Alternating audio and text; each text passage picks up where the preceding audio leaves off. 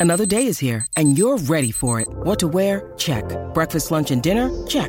Planning for what's next and how to save for it? That's where Bank of America can help. For your financial to-dos, Bank of America has experts ready to help get you closer to your goals. Get started at one of our local financial centers or 24-7 in our mobile banking app. Find a location near you at bankofamerica.com slash talk to us. What would you like the power to do? Mobile banking requires downloading the app and is only available for select devices. Message and data rates may apply. Bank of America and a member FDIC. When you need mealtime inspiration, it's worth shopping Kroger, where you'll find over 30,000 mouthwatering choices that excite your inner foodie. And no matter what tasty choice you make, you'll enjoy our everyday low prices, plus extra ways to save, like digital coupons worth over $600 each week. You can also save up to $1 off per gallon at the pump with fuel points. More savings and more inspiring flavors make shopping Kroger worth it every time. Kroger, fresh for everyone. Fuel restrictions apply.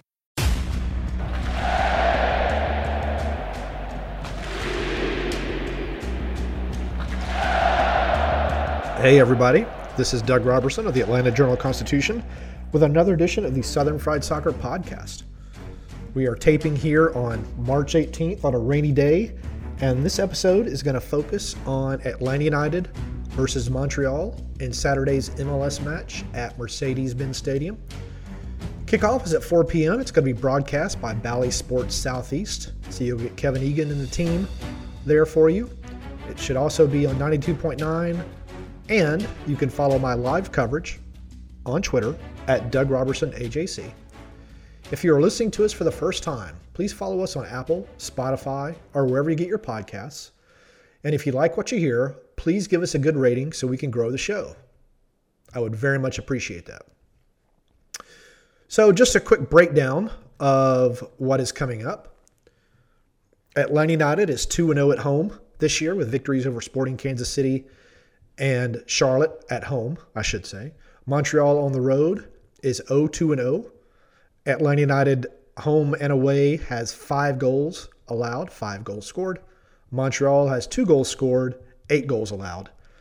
It's not having the best season, and that's partially because it was good enough last season to qualify for the Champions League by virtue of winning the Canadian Cup, which, as I've said many times, is the equivalent of winning FIFA in your basement because there are so few teams. But, you know, whatever. They do what they had to do. They won, they got in. They were eliminated on Wednesday. But as Atlanta United supporters know, playing those midweek Champions League games and then playing league games, particularly at the beginning of the season, takes a toll. And it can take a toll that lasts the whole year. So I'm curious to see what Montreal is going to do this weekend, and you're going to hear from Gonzalo Pineda about that in just a bit. Expected goals for and against this season Atlanta United 4.74, 3.4 against. So it is kind of underperforming. Well, it's it's it's underperforming on goals scored and overperforming on goals allowed, or unlucky on goals allowed, I should say. Montreal is 3.1 and 3.6. If you'll go to the info to know that published earlier this morning, you can find again on my Twitter at Doug Roberson AJC. You'll see who the referee crew is, which is led by Chris Penso. You'll see injury reports. You'll see what was said about the game from a couple of different people, including Gonzalo Pineda and Josef Martinez. And you'll get my predicted 11. So I hope that you'll consider going to that. Uh, it's chock full of information. It's kind of a new thing that I started doing this year that my boss, Chris Vivlamore, uh, suggested I do. He likes the format. As we get into the fifth game and six games, I'll start including more stuff because we'll have more of a a baseline for projections for, for results and things like that. So I hope that you'll keep reading that because I think it's doing fairly well online. Okay, so going back to Gonzalo Pineda, I asked him this week if knowing he's going to face either a very tired team or a team that's likely not starting a full strength 11, if he would change his tactics to try to get that early goal and put this thing to bed by halftime. No, I mean we will try to play the same style. I mean, uh, trying to start on the front foot as always, especially at home, and try to be the team that dictates the intensity of the game. We try to be that type of team, and hopefully we can do the same this Saturday, regardless of the opponent. I mean, there's always this discussion about yes they are tired maybe but also they are in rhythm they have some games and they have a bit more you know um, connections there because they were on the field more time than us and, and it's always that you know what is better, what is worse. So for me, it's just I'm waiting for the best uh, Montreal. They will try to come back strong and prove in the league that you know they are doing well. They're a very good team. Last year they beat us in, in their house, so I, I remember that one. So uh, yeah, we, we, we expect the, the best Montreal possible. Montreal has talent. Uh, Djordje Mihailovic is one of the better players in Major League Soccer. I think he's a fantastic creative midfielder. If you didn't see his goal he scored two weeks ago in a league game, uh, it was waved off, but it was a fantastic individual effort. Um, I don't know if he'll play on Saturday because he played on Wednesday, and that's a lot to ask. Um, but if he does, he's a player to watch, and Atlanta United must be wary of. Now, as I wrote in another story that should be posting here in a little bit about kind of storylines for this game, Atlanta United's set piece defending has not been great this season. Uh, Charlotte scored a goal off a corner kick. Sporting Kansas City scored a goal off a corner kick. Several goals were scored by opponents in the preseason. Montreal, I got to assume, is going to bunker on Saturday. Try to get a point, try to steal a goal, likely off a set piece because it's easier to do that than against the run of play. So I asked Pineda on Thursday how he feels about the team's set piece execution heading into this game. I think there's a lot of improving. Today we work a lot, uh, again on that. I think uh, there's a lot of little things like who blocks this player, who does this job, who does this role better, but very little things. At the end, I think in the goal that we took, there were a few confusions because of the subs that mm-hmm. just came in, uh, and then uh, again, credit to the opponent. It was a great ball and a great header. So uh, we have to also give credit to the position in certain plays, but obviously we can do better. What I would highlight as well is the attacking set pieces. I think we were very creative. Mm-hmm. We create one that I still don't know why it wasn't a goal. Yeah, me neither. But but I, I, I understand that referees are correct, and so I just didn't see anything major to, to not allowing that one. But it was a very good ball, very good movement, very good header again for us, and didn't count. And there were a few chances there where we create danger in the attacking set pieces, so that's another positive. I think the team is feeling capable also to hurt opponents with our attacking set pieces. I agree with Pineda on that. I'm still not sure why that goal, which was scored by Andrew Gutman uh, with his head, was ruled off. I think sometimes referees have kind of made up their mind before a corner kick is even taken that they're going to call something if in the scrum they see any kind of grappling or holding. It happens on every single corner kick. Uh, but sometimes I think they just get it in their head hey, I'm going to call if I see, uh, even if it's not egregious. And I think that's what happened against Atlanta United uh, in the first half against Charlotte. So, having said that, you'll also see in the storylines uh, my thoughts on Atlanta United and the five goals that it scored this season. Pineda was asked about if the team is getting closer to kind of playing the style he wants, which is kind of a flowing possession attacking style. And here's what Pineda had to say. He's getting there. I think it's getting there. I think you see at times uh, that style, you know, players occupying certain spots with uh, patience and discipline and staying there. At times, I also like rotations and creativity, allowing creativity within the tactics. Uh, but I'm patient, uh, and still, again, uh, if you notice, there there has been a lot of moving parts in the team since preseason, players out for internationals, injuries, coming back from different things, visas.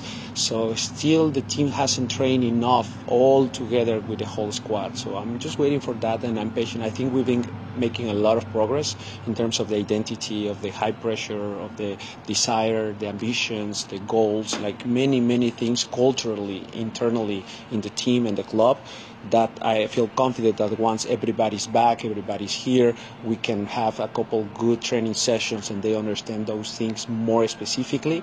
I think we're gonna improve uh, a lot, but uh, I'm patient for sure. Yeah, I think that's one of the biggest positives for the team so far this season. Is from their first three games, they do have six points. Now, you know the wins weren't exactly thumpers, uh, either of them, Sporting Kansas City or Charlotte. But the team has six points. It did lay an egg in Colorado, but there are many, many reasons for that. The roster was depleted. They had the Ozzie Alonso situation, which I'm sure shook the team, shook the players uh, before they started that. And really, the, that result didn't bother me so much because if Tyler Wolff puts away that goal, if Josef Martinez puts away his goal, it's a totally different game. Totally different game. But they didn't. but they were they had the opportunity. So once Marcelino Moreno gets 90 minutes fit, once Thiago Almada is more assimilated into the squad where he can start and go at least 60 minutes. He says he can go 90, but go at least 60. You're going to start to see a better team. Then you got Luiz Araujo coming back. You got Santiago Sosa, Franco Ibarra, Emerson Hyndman. You could argue that this team is still missing five to six starters. Easy but they're getting the results. And the schedule is favorable. It's very, very favorable. You get a depleted Montreal team at Mercedes Benz Stadium this week. After that, you get some fairly, e- well, what would seem to be easy games, or easier, I should say, at DC United. Always a tough place to play, but they're struggling. At Charlotte, which could still be winless. At home against Cincinnati, which wooden spoon winners. At Miami, wooden spoon contenders. Back to Montreal at home against Chicago, and then you got your first really, really tough one at home against New England on May 15th.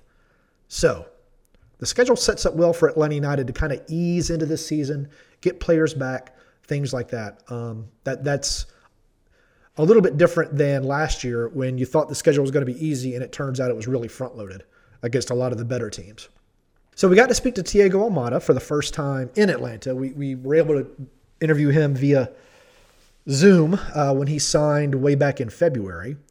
And he talked about a few things, um, including if he's okay with Pineda still trying to figure out his best position. And to be fair to Pineda, uh, last week he had one full training session with Almada, and that's the first one in a month. So I don't blame him for still not quite being sure how he wants to play him. I think it's going to be interchangeable. He and Moreno as attacking midfield or left wing, even a second striker. It's just going to depend upon what the opponent is doing and what's happening in the game. But here's Thiago Almada. I feel okay about that. I trust him a lot. I know that he understands my game and he's going to find the best fit for me. I felt good playing on the left, so I think it's going to be a good season for me. Now, that is not Almada you hear. That is an interpreter for Almada. And then Almada was asked, of course, how does he feel about coming off the bench right now? Hey, I want to go step by step. First, I want to be a starter. Then, I want to uh, be an important guy or important piece of the team, and I want to help the club fight for the titles that they need to be fighting. Perfectly reasonable answer from a player who I think is going to end up being very, very good for Atlanta United. All right. The next segment, we are going to go to the mailbag. Y'all were kind enough to send a few questions. This is Southern Fried Soccer from the Atlanta Journal Constitution. In Atlanta, one voice has stood out for over four decades. An AJC original, The Monica Pearson Show. Let's talk about how you got to ESPN. Revealing interviews. You are known as America's doctor, but I want to know who you were before that. When you have a different name, you have different color skin, it can be tough. With Atlanta's most famous faces as you've never seen them before. I'm telling my story. This is the American dream. The Monica Pearson Show streaming now on AJC.com.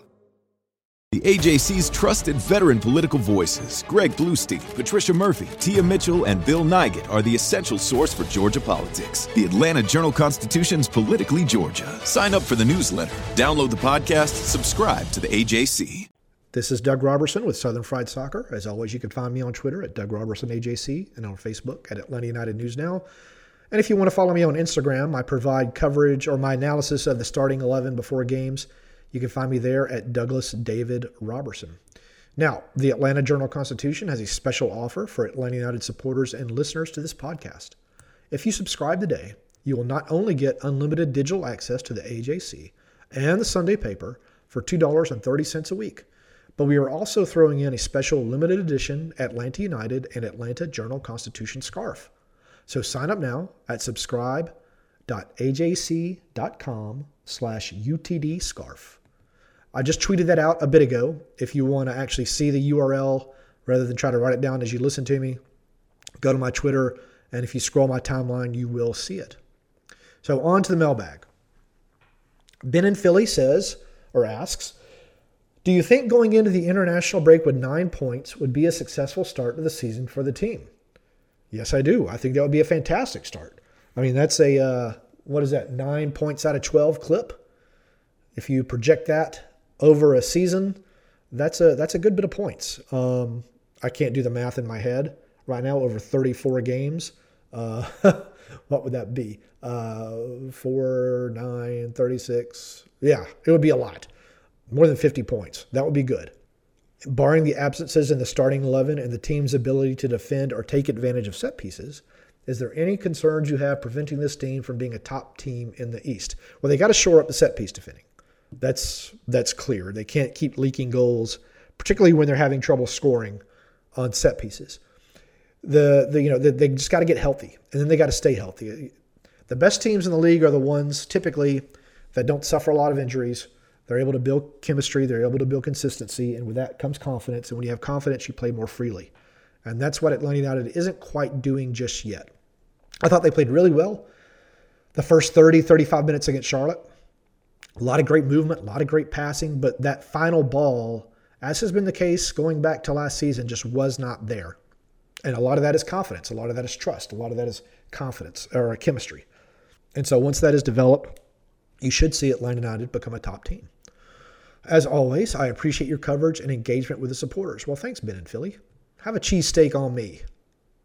John says, Thanks for your coverage of the team. Well, thank you, John. My question is assuming everyone is healthy and able to play, what is your starting 11 and the specific positions they will play? Do you see Moreno or Almada and the attacking mid? Uh, okay, so let's do that super quick.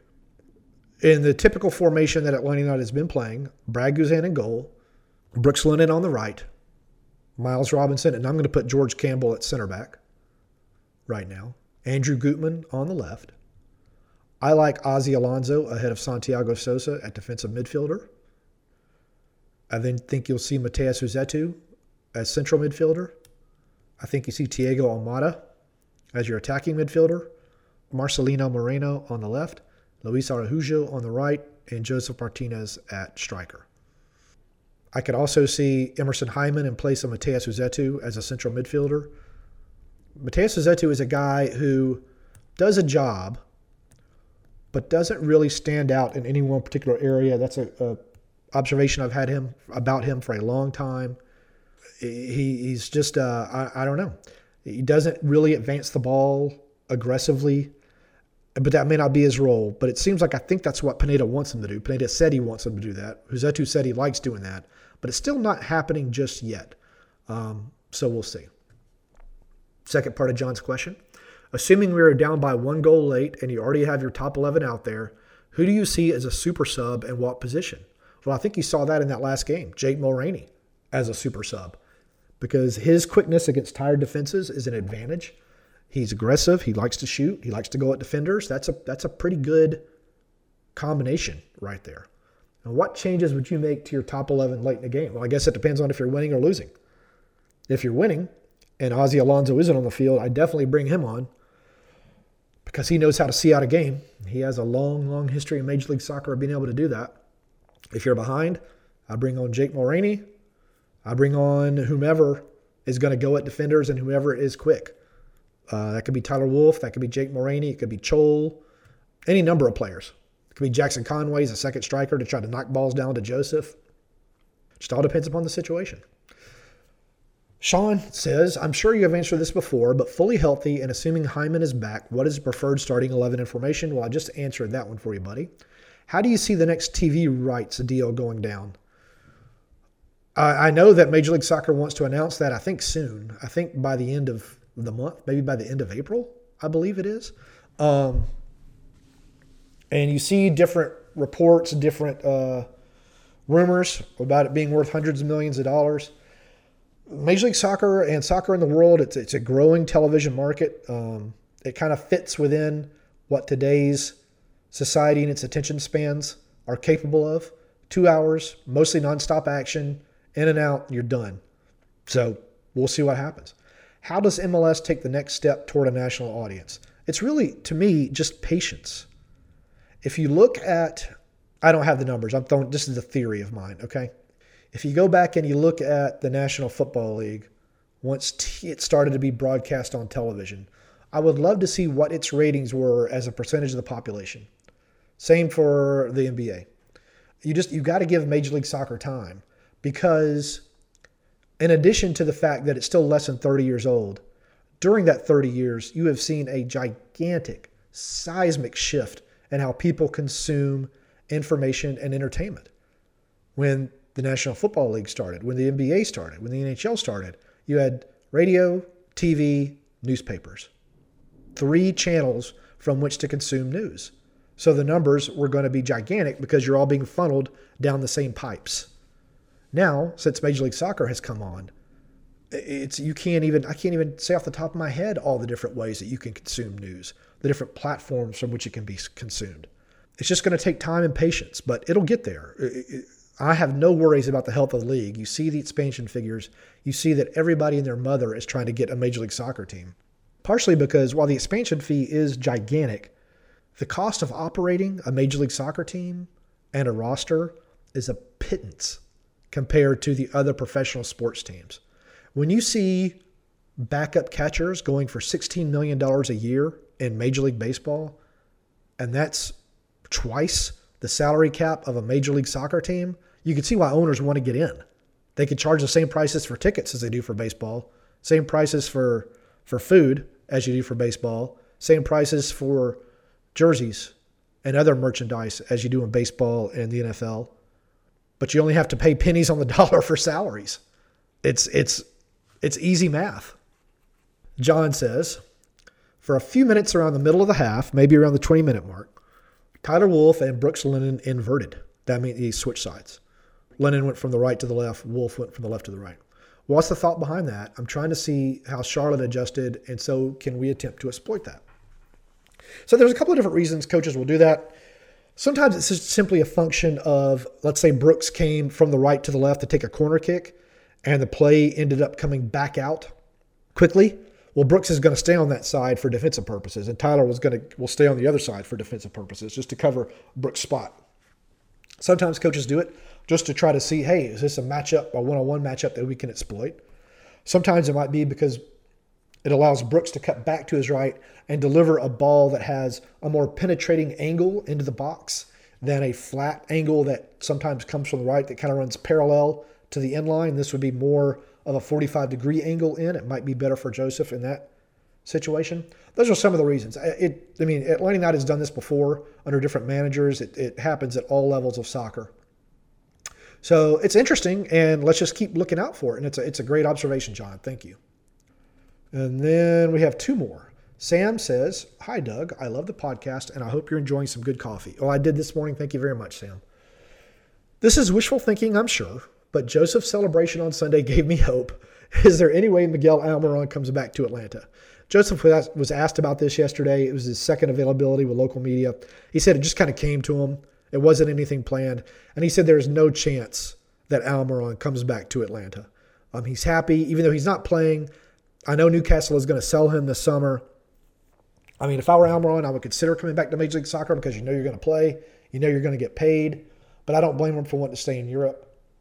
Uh, Sam says, I know we are using our three DB, DP spots, but maybe Almada's contract is such that we could use GAM and open that spot up. There's absolutely no chance of that, Sam, uh, because Almada's con- uh, the transfer fee is $16 million.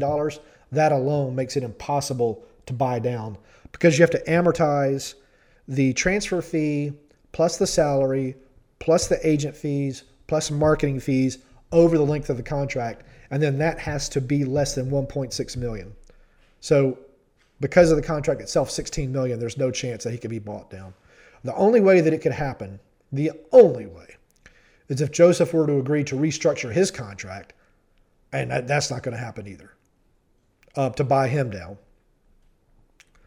and I'll say Josef did not sound very happy yesterday. He didn't look very happy. He didn't seem very pleased. I don't know if he was just in a bad mood. I don't know if he had a bad training session. But I've seen a happier Josef Martinez. Um, that's not to start a rumor or anything. It's just an observation. Nutri says for the podcast, it looks like Tyler Wolff may be hard to keep off the field. Whether it's splitting time at a particular position or plugging in and playing wherever needed – with that said, who finishes the season with more combined assist goals, Moreno or Wolff? Well, that's going to be Moreno. Wolff is going to lose his starting position once Almada is 90 minutes ready. Um, that's not a knock on Tyler. I suppose he could go over to the right and Brooks could drop back to right fullback and Ronald Hernandez loses his position. But I know Pineda is happy with the way Hernandez is playing. Um, but I like Wolff. I think he's got a bright future. He does need consistent minutes. Uh, but I think Moreno is going to win that bet. But that's an interesting question, Nutri. Thank you. And then our final question, and you know, it's one that just kind of hangs over. When will Luiz Araujo be back in training? I think it's still going to be weeks. I asked Pineda about that yesterday. He didn't really give a definitive answer. Didn't say that he's training by himself. And with hamstrings, you just can't mess around with them. I know the team said a month. I'm betting it'll be two months before you actually see him playing a game. But you don't want to risk it, particularly because he's a DP, particularly because you spent a lot of money to get him. So, anyway, I think it's going to be a bit. So, that is going to wrap up the Southern Fried Soccer podcast. I want to remind y'all again the Atlanta Journal Constitution has a special offer for Atlanta United supporters and listeners to this podcast. If you subscribe today, you will not only get unlimited digital access to the AJC and the Sunday paper for $2.30 a week, but we are also throwing in a special limited edition Atlanta United and Atlanta Journal Constitution scarf. So sign up now at subscribe.ajc.com slash utdscarf. That's subscribe.ajc.com slash utdscarf. And always, if you are listening to us for the first time, or if you're a long-time listener and you haven't and you aren't following us on Apple or Spotify or wherever you get your podcasts, please do. And if you like what you hear, give us a good rating so we can grow the show. This is Doug Roberson, Southern Fried Soccer Podcast. Atlanta United will host Montreal tomorrow at 4 p.m. at Mercedes-Benz Stadium. That was my dog. Sorry about that. Y'all take care.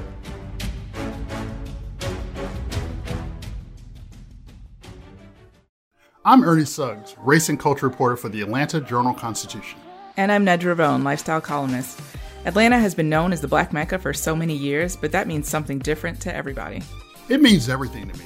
I've been living here for 24 years, and I am still amazed at how rich the city's black culture continues to grow. Every day I wake up, I learn something new.